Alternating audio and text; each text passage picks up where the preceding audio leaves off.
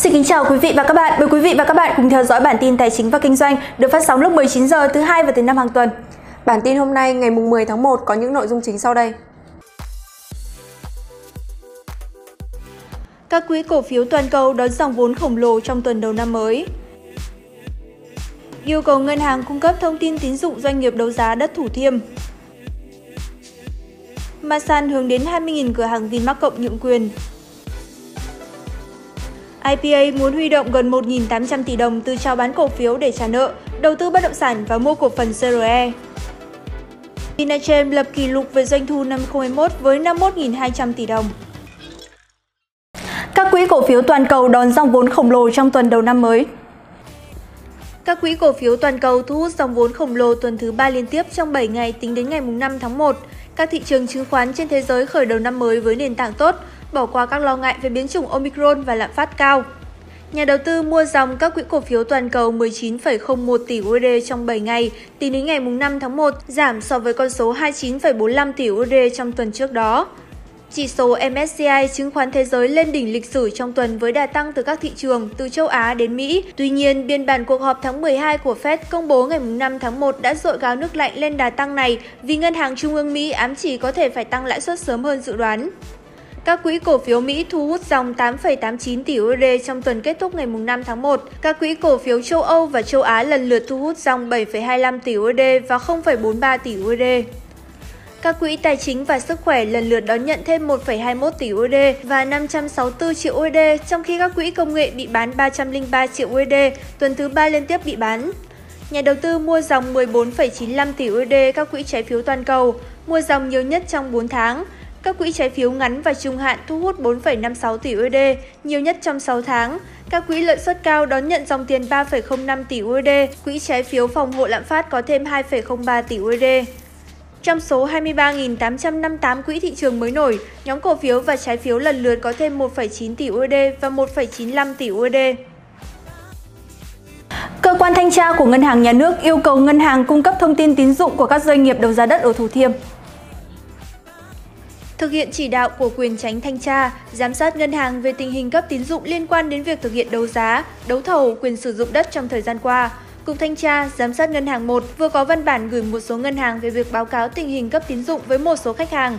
Báo cáo gồm các nội dung cụ thể như thông tin khách hàng, thông tin hợp đồng tín dụng, mục đích cấp tín dụng, dư nợ đến thời điểm báo cáo.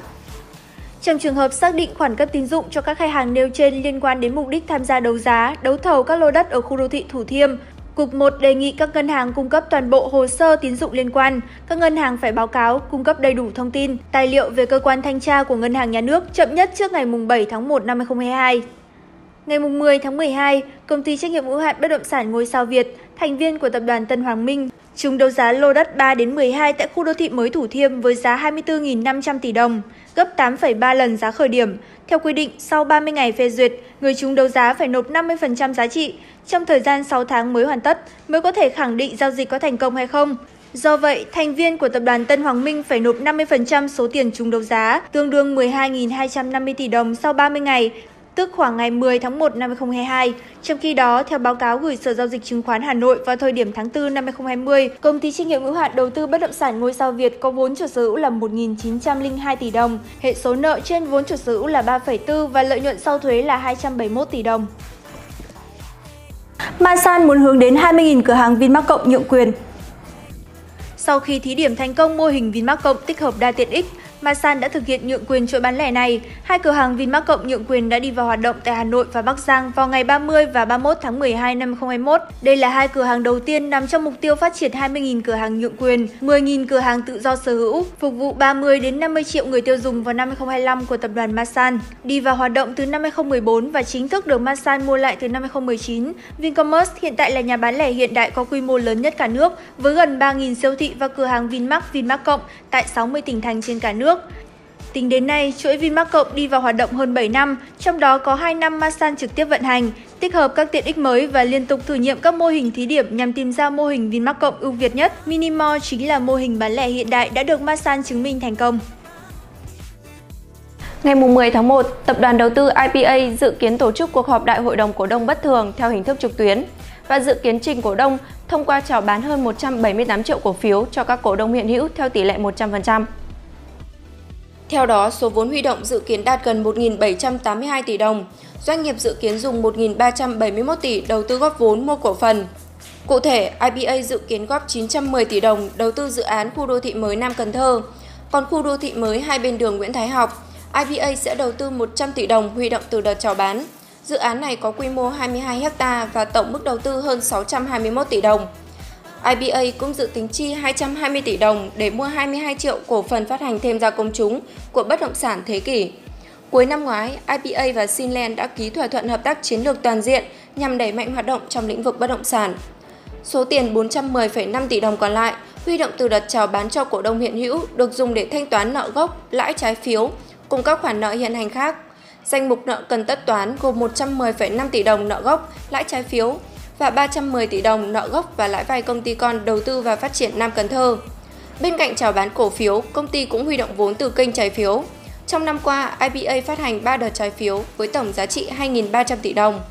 Trái phiếu phát hành đều là loại không chuyển đổi, không kèm chứng quyền và không có tài sản đảm bảo.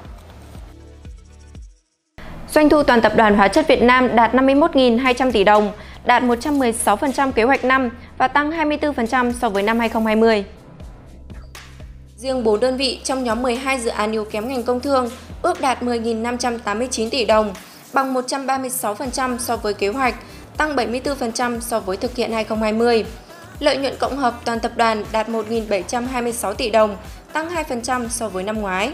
Tại hội nghị tổng kết nhằm đánh giá tình hình thực hiện nhiệm vụ năm 2021 và triển khai phương hướng thực hiện trong năm 2022, Tập đoàn Hóa chất Việt Nam cho biết doanh thu toàn tập đoàn ước đạt mức kỷ lục 51.200 tỷ đồng, bằng 116% kế hoạch năm, tăng 24% so với năm 2020.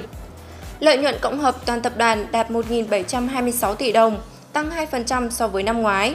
Một số đơn vị có lợi nhuận tăng cao so với thực hiện năm 2020 gồm Super Phosphate, hóa chất Lâm Thao, phân bón miền Nam, hóa chất Việt Trì. Giá trị sản xuất công nghiệp tính theo giá thực ước đạt 48.980 tỷ đồng, bằng 116,2% kế hoạch năm, tăng 30,3% so với năm 2020.